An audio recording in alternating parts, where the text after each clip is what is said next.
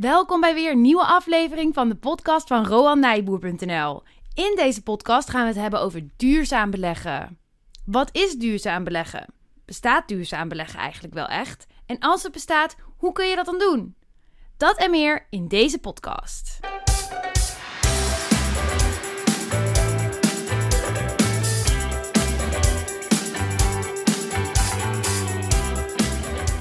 Leuk dat je weer luistert. Mijn naam is Barbara. En ik ben Rowan.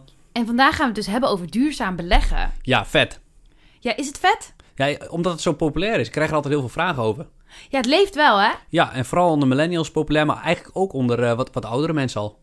Ja, ik ben uh, heel erg benieuwd, want we hebben al een aantal vragen erover gehad.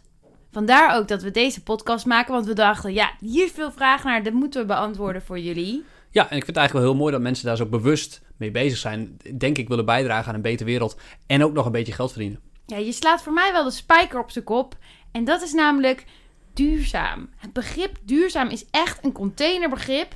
En je kunt eronder scharen wat je eronder wilt scharen. En dat maakt dat ik het heel lastig vind als we het dan gaan hebben over duurzaam beleggen. Waar hebben we het dan eigenlijk over? Ja, dat is een, dat is een enorm grijs gebied.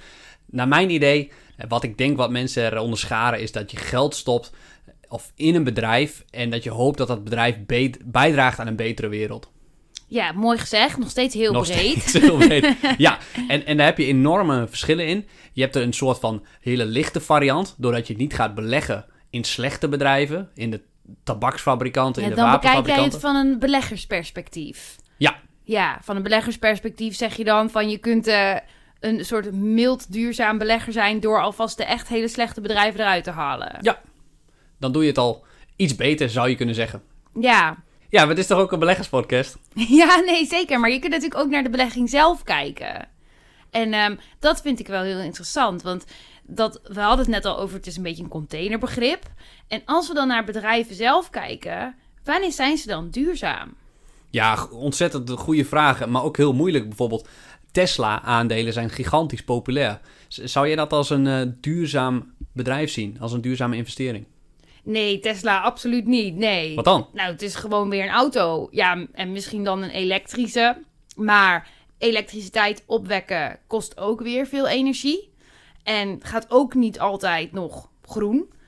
En daarnaast moet die auto gemaakt worden. En er zitten zoveel onderdelen in. En die onderdelen zijn ook niet allemaal duurzaam. Ik denk dat er zelfs heel weinig onderdelen duurzaam zijn aan een Tesla. Ja, en uh, het is veel commotie over de accu. Er zit kobalt in en dat wordt dan onder erbarmelijke omstandigheden gewonnen in Afrika. Echt? Oh, dat wist ik, dat wist ik niet eens. Ja, dat hoor, dat hoor ik dan, dat lees ik dan. Ja, nou, we lachen maar. Dat is natuurlijk helemaal niet grappig. Nee, dat is helemaal niet. Nee, nou ja, en als je dus dan denkt, Tesla is misschien wel duurzaam. Ja, we hebben het al heel even over gehad. Toen noemde je het, het is misschien het beste jongetje van de klas. Ja, ze proberen in ieder geval iets te veranderen. En uh, de wereld ietsje beter te maken. Maar ja, wat moeten we dan? Moeten we allemaal stoppen met autorijden? Zeg jij dan Tesla is een duurzame belegging? Nee, ik, ja, ik vind dat dat antwoord dus heel moeilijk is, zoals je al aangeeft. En zo is het denk ik bij heel veel bedrijven. Als je het hebt over, over Shell. Ja? Het populairste aandeel onder Nederlandse particuliere beleggers, denk ik. Altijd heel goed dividend betaald. We hebben daar als maatschappij, alleen al onze pensioenpotten, enorm van het bedrijf Shell geprofiteerd de afgelopen decennia. En we pro- profiteren niet alleen van Shell als belegging, maar ook van de producten. Ja, dus onze welvaart komt op dit moment ook door een heel, voor een heel groot deel gewoon door Shell. Ja, ja. En, uh, en ook vooral van de producten. Wij gebruiken alle producten en ik vind dan eerder dat de consumenten het gedrag moeten veranderen. Oh, dus eigenlijk zeg je, oké, okay, misschien doet Shell niet zulke duurzame dingen, maar wij als consument zijn schuldig voor het feit dat wij een vraag naar hun product creëren. Ja, klopt. En ik vind het heel hypocriet om te zeggen, ik koop geen aandelen Shell, want Shell pompt olie op en dat is slecht voor de planeet.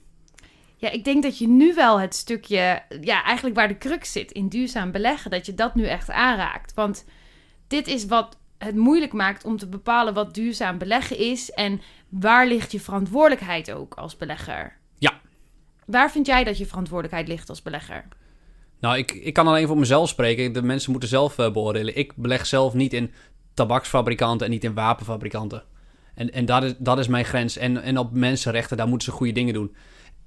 En vind je dan niet dat je een, een aandeel zou moeten hebben in duurzaamheid? Je bedoelt een bedrijf die zich echt volledig bezig is met duurzaamheid. Zo'n bedrijf als zonne- zonne-energie bijvoorbeeld. Ja, dit is dus het lastige stukje. Want wat is duurzaamheid? Kijk, ik geloof echt wel dat de, de, de problematiek echt is. Ja. Ja, dit is ontzettend lastig. Ik heb bijvoorbeeld recent dat boek over Unilever gelezen. Die C E O Paul Polman, die wilde duurzaamheid in de haarvaten van Unilever laten uh, groeien eigenlijk. Alleen het is heel lastig. Ze nemen dan bijvoorbeeld de vegetarische slager over. Nou, puur duurzaamheid, want vlees is natuurlijk heel slecht voor de planeet. Maar aan de andere kant verkopen ze ook Unox rookworsten. Dus is Unilever dan een duurzame investering? Uh, ja, ik, ik blijf het antwoord schuldig. Ik vind dat erg lastig. Ja, een, hele, een andere interessante uh, discussie. De, de luchtvaartindustrie, natuurlijk heel vervuilend. En dan is er heel veel kritiek. Misschien wel het meest gehate bedrijf van de wereld, uh, Ryanair. Maar je zou ook kunnen zeggen, ja, het is het beste jongetje van de klas. Want per gevlogen kilometer per passagier stoten ze het minste C O twee uit. Ja, maar het gaat echt tegen je gevoel in om te zeggen, ik ga een duurzame belegging doen, dus ik beleg in Ryanair. Ja, dus, uh, dus, dus het, is, het is heel moeilijk. Ja, ja, dat voelt ook als... Overigens zag ik op het nieuws dat Ryanair heel erg zelfproclaimed is. Dat wil zeggen dat ze heel erg zelf zeggen, kijk, wij zijn de groenste luchtvaartmaatschappij, en dat ook met hun eigen cijfers in hun voordeel onderbouwen, en dat ze dat niet meer mogen doen. Ja, die, die laten die eigen cijfers wel erg voor hun werken. Ja, ja, dat zijn ze goed aan, ja. Ja, maar goed, als we het dan dus hebben over duurzaamheid, het is dus gewoon heel erg lastig om te bepalen wanneer een bedrijf echt duurzaam is. En als je dus aandelen wilt kopen in een bedrijf, wanneer koop je dan iets wat duurzaam is? Ja, en soms, soms is het misschien heel duidelijk, zoals met een zonne-energiebedrijf, maar een windenergiebedrijf. Maar, maar meestal is het niet zo duidelijk. Is het gewoon heel lastig. Dan moeten we geen aandelen Coca-Cola kopen, omdat op suikerplantages hele slechte arbeidsomstandigheden zijn. Ja. V- vind ik ontzettend moeilijk. Ik denk dat mensen dat ook vooral uh, voor zichzelf moeten bepalen, waar, waar voor hun die grens ligt. Ik ben meer van het uitsluiten van, be- van de slechte beleggingen echt. Van dat echt duidelijk voor jou is, van dat, ze echt, dat er echt niet iets goeds uit voortkomt uit wat ze produceren ook. Ja, ja. Maar zelfs dan, dan kun je de vraag stellen, wat als ik nou aandelen koop in een tabaksfabrikant? En heel veel andere mensen doen het niet. Als ik dat dan doe, dan kan ik die goedkoop kopen en zal ik daar misschien een heel goed rendement mee maken. En wat als ik met dat rendement nou hele leuke uh, of donaties doe aan, uh, aan, aan milieupartijen? Snap je? Oh, ja, ja, ja, ik heb altijd wel moeite met dat concept. Maar ik vind het grappig dat je dat zegt. Want ik heb het gevoel dat dat het spelletje is dat de meeste bedrijven ook spelen.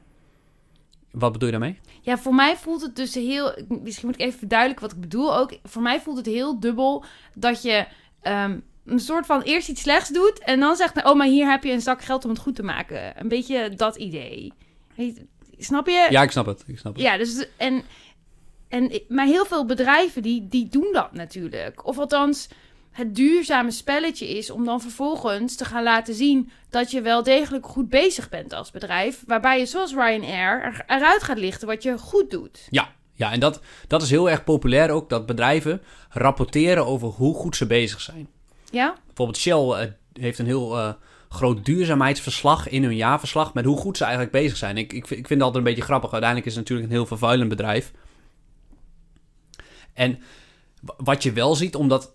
Want alle, alle grote bedrijven zijn ermee bezig om die duurzaamheid... of te rapporteren dat ze zo goed duurzaam bezig zijn als mogelijk. En dat is natuurlijk heel lastig om dat in te schatten. Want die grote bedrijven... Even een leuke grap... Als belegger bedoel je dan, is dat lastig om in te schatten? Ja, hoe, hoe ze dan daadwerkelijk groen bezig zijn. Want als belegger, als je een jaarverslag gaat lezen... en dan schrijft een bedrijf iets op over duurzaamheid... Ja, wat moet je daarvan van geloven? En er zijn die grote bedrijven, die hebben heel veel geld, die maken heel veel winst. Die, die, die hebben daar een afdeling voor die dat zo mo- goed mogelijk opschrijft en dat zo goed mogelijk meten. En dan kunnen ze zelf al een beetje, altijd een beetje sjoemelen met hoe ze dat meten. Nou zijn er wel internationale standaard is er, en vooral ook op indexbeleggen gericht. Dat zijn de, is het E S G-standaard. De E S G-standaard, dat staat voor Environmental Social Governance. Environmental natuurlijk milieu, social voor de maatschappij en governance van hoe je een bedrijf bestuurt, hoe je omgaat met, uh, met je medewerkers bijvoorbeeld. En heel veel indexfondsen die screenen bedrijven op die E S G-criteria. En dat is een beetje een internationale standaard, waaraan je toch zou kunnen indexbeleggen, een mandje met aandelen, op een duurzame manier. En zeg jij nou dat dat een goede standaard is en dat het iets is waar je inderdaad dan duurzaamheid aan kan zien? Ja, nou, wat, wat ik erover lees, is dat er een enorm verschil zit in hoe die E S G-criteria, hoe die nou bepaald worden. Oké. Okay. Want heel vaak zie je bedrijven als Shell, maar ook Google, een, een stroomvreter eigenlijk, in die duurzame mandjes zitten. Oh, dat, ja. dat voelt dubbel. Uh, ja, dat voelt, dat voelt dubbel. Dan beleg je helemaal niet in zonne-energiebedrijven of windenergiebedrijven. Er zijn ook wel mandjes met alleen die bedrijven. Maar de meeste grote indexfondsen, ja, die willen ook een rendement maken. En die willen toch stiekem zulke bedrijven er wel in stoppen. Maar gevoelsmatig klopt het niet helemaal dat zo'n Google en zo'n Shell in zo'n index zitten. Hoe ja. kan dat dan? Ja, klopt. Uh, nog wel even het verschil per index. De ene doet de olieindustrie er helemaal buiten en de andere niet. Maar grote bedrijven, die maken heel veel winsten. Die hebben hele afdelingen om duurzame criteria op te stellen en dat door te meten. En dan ook heel erg wat ze meten aan te passen aan waar die E S G-criteria onderzoeksbureau naar kijken. Dus die kunnen dat heel goed uh, afmeten en die komen daar dus veel sneller in dan een kleine bedrijf die daar niet hele afdelingen voor heeft.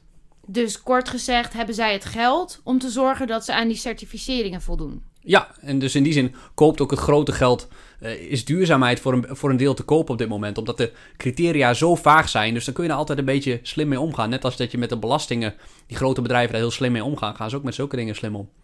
Ja, dat is dus, ja het is dus toch een ja. beetje een spelletje ook. Ja, het is, uh, en, en veel is greenwashing uh, daarin. Het, het, het mooie voordoen dan dat het is. Maar uh, aan de andere kant vind ik het heel goed dat ze ermee bezig zijn. Want ze moeten er nu wel tenminste over nadenken. Ja, en op een sociaal gebied is het gewoon wel nodig voor onze planeet. En is het fijn dat op deze manier er in ieder geval aandacht voor ontstaat. Ja, en dat is altijd de eerste stap, vind ik. Ja, en de consumentenvraag loopt natuurlijk uiteindelijk, is die leidend voor wat er gaat ontstaan. Dus ja. als wij als consumenten steeds sterkere vragen ontwikkelen naar een duurzame variant en dergelijke, dan worden die bedrijven ook wel geprikkeld en gestimuleerd om dat ook daadwerkelijk te gaan bieden. Ja, ja. En wat ik wel jammer vind is, je ziet bedrijven past vaak handelen als, als de reputatie op het spel staat. Als er bijvoorbeeld iets uh, olie in de zee wordt gestort en dat komt in de media, dan gaan ze handelen, maar, maar dat minder snel uit zichzelf doen. Ja, ja dat is jammer. Ja. En je hebt nu die certificering genoemd, die E S G. En zeg je dan, als je als belegger duurzaam wilt gaan beleggen, beleg dan in zo'n E S G-fonds? Ja, dan, dan zit er dus die E S G-stempel op en dan is het dus duurzaam. Alleen dan is het voor de belegger nog wel zaak om te kijken van in welke duurzame bedrijven wordt dan belegd. En daar is een enorme wildgroei in, zoals ik net zei. Dat is dan wel een route, een soort duurzaamheidsstempel. Ja, wat ik dan daar nog wel bij wil zeggen is, die E S G-stempel als het ware, dat zorgt wel voor hogere kosten. Want er is een onderzoeksbureau en die kosten die moeten door iemand betaald worden. En dat is uiteindelijk de, de belegger. En die, die betaalt vaak voor een E S G-indexfonds wel hogere jaarlijkse kosten dan dat je voor een standaard indexfonds dat doet. Dus eigenlijk zeg je, in ieder, in ieder geval betaal je wat meer kosten, mocht je dat gaan doen voor duurzaam beleggen. Als je dat via zo'n fonds doet in ieder geval. En de rendementen dan? Ja, de kosten zijn dus iets hoger. En nou hoeven mensen zich daar niet te laten afstreken, want een indexfonds doet gemiddeld op de lange termijn zeven procent per jaar. En als je dan nul komma drie procent meer kosten betaalt, dan doe je nog steeds zes komma zeven procent. Dat zal voor veel mensen nog steeds prima zijn, dus dat hoeft niet per se een reden te zijn om het niet te doen. De rendementen, want dat wil je natuurlijk ook als je duurzaam gaat beleggen. Ik heb, ik heb even flink wat over gelezen. Ik ben een onderzoek van Vanguard tegengekomen, een van de grootste beleggers ter wereld. En die heeft onderzoek gedaan naar alle onderzoeken over duurzaam beleggen. En die zeggen eigenlijk, het is onbesloten. Het ene onderzoek zegt, duurzaamheid en rendement gaat prima samen. En het andere zegt, nee, lagere rendementen. Dus eigenlijk is er geen duidelijkheid. Klopt. Klopt. En het is natuurlijk heel, ja, het geeft al aan onze hele discussie. Het is natuurlijk gigantisch lastig om dat goed meetbaar te maken.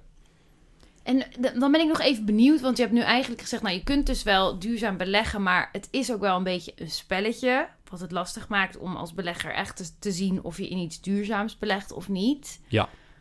Beleg jij duurzaam? Nee. Ja, ik probeer bedrijven te vinden die op een eerlijke manier zaken doen. Oké. Okay.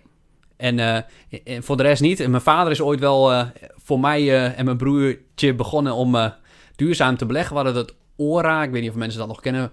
Het was denk ik uh, begin jaren tweeduizend, het O R A New Energy Fonds. Dat was het eerste beleggingsfonds dat dan ging beleggen in alleen duurzame bedrijven. En uh, Nou, dat beleggen in duurzame bedrijven hebben ze gedaan. Uh, met de goede rendementen ging het niet zo goed. En ik heb, ik heb net ook even gekeken. Het fonds bestaat al lang niet meer vanwege dus die hele slechte rendementen. Maar misschien was het toen veel te vroeg, omdat ze vooral focusten op zonne-energiebedrijven. Ja, er viel toen gewoon nog geen geld te verdienen met zonne-energie. En die, in die zin vind ik wel dat duurzaamheid samen moet gaan met financieel gewin. Omdat dan de basis er een gezonde basis is. En dan duurzaamheid, dat is voor mij ook iets voor de lange termijn. En ja, dan moet er wel gewoon winst mee gemaakt kunnen worden door een commercieel bedrijf. Ja, dus de trend is nu sterker en het fundament is beter en dat maakt het gewoon realiseerbaarder. Ja, nu zie je steeds meer dat bedrijven er gewoon geld mee verdienen. En dat is nodig natuurlijk, vanuit een bedrijfsperspectief. Ja. Moet er gewoon winst gemaakt worden. Zeker, want uh, ja, z- zeker voor de aandeelhouder. En als je nou als belegger zelf toch echt duurzaam wilt beleggen, wat raad je dan aan voor het selecteren van aandelen?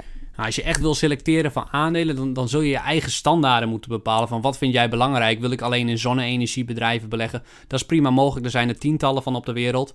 Maar dat maakt het wel heel lastig en heel specifiek en ik denk ook wat risicovoller.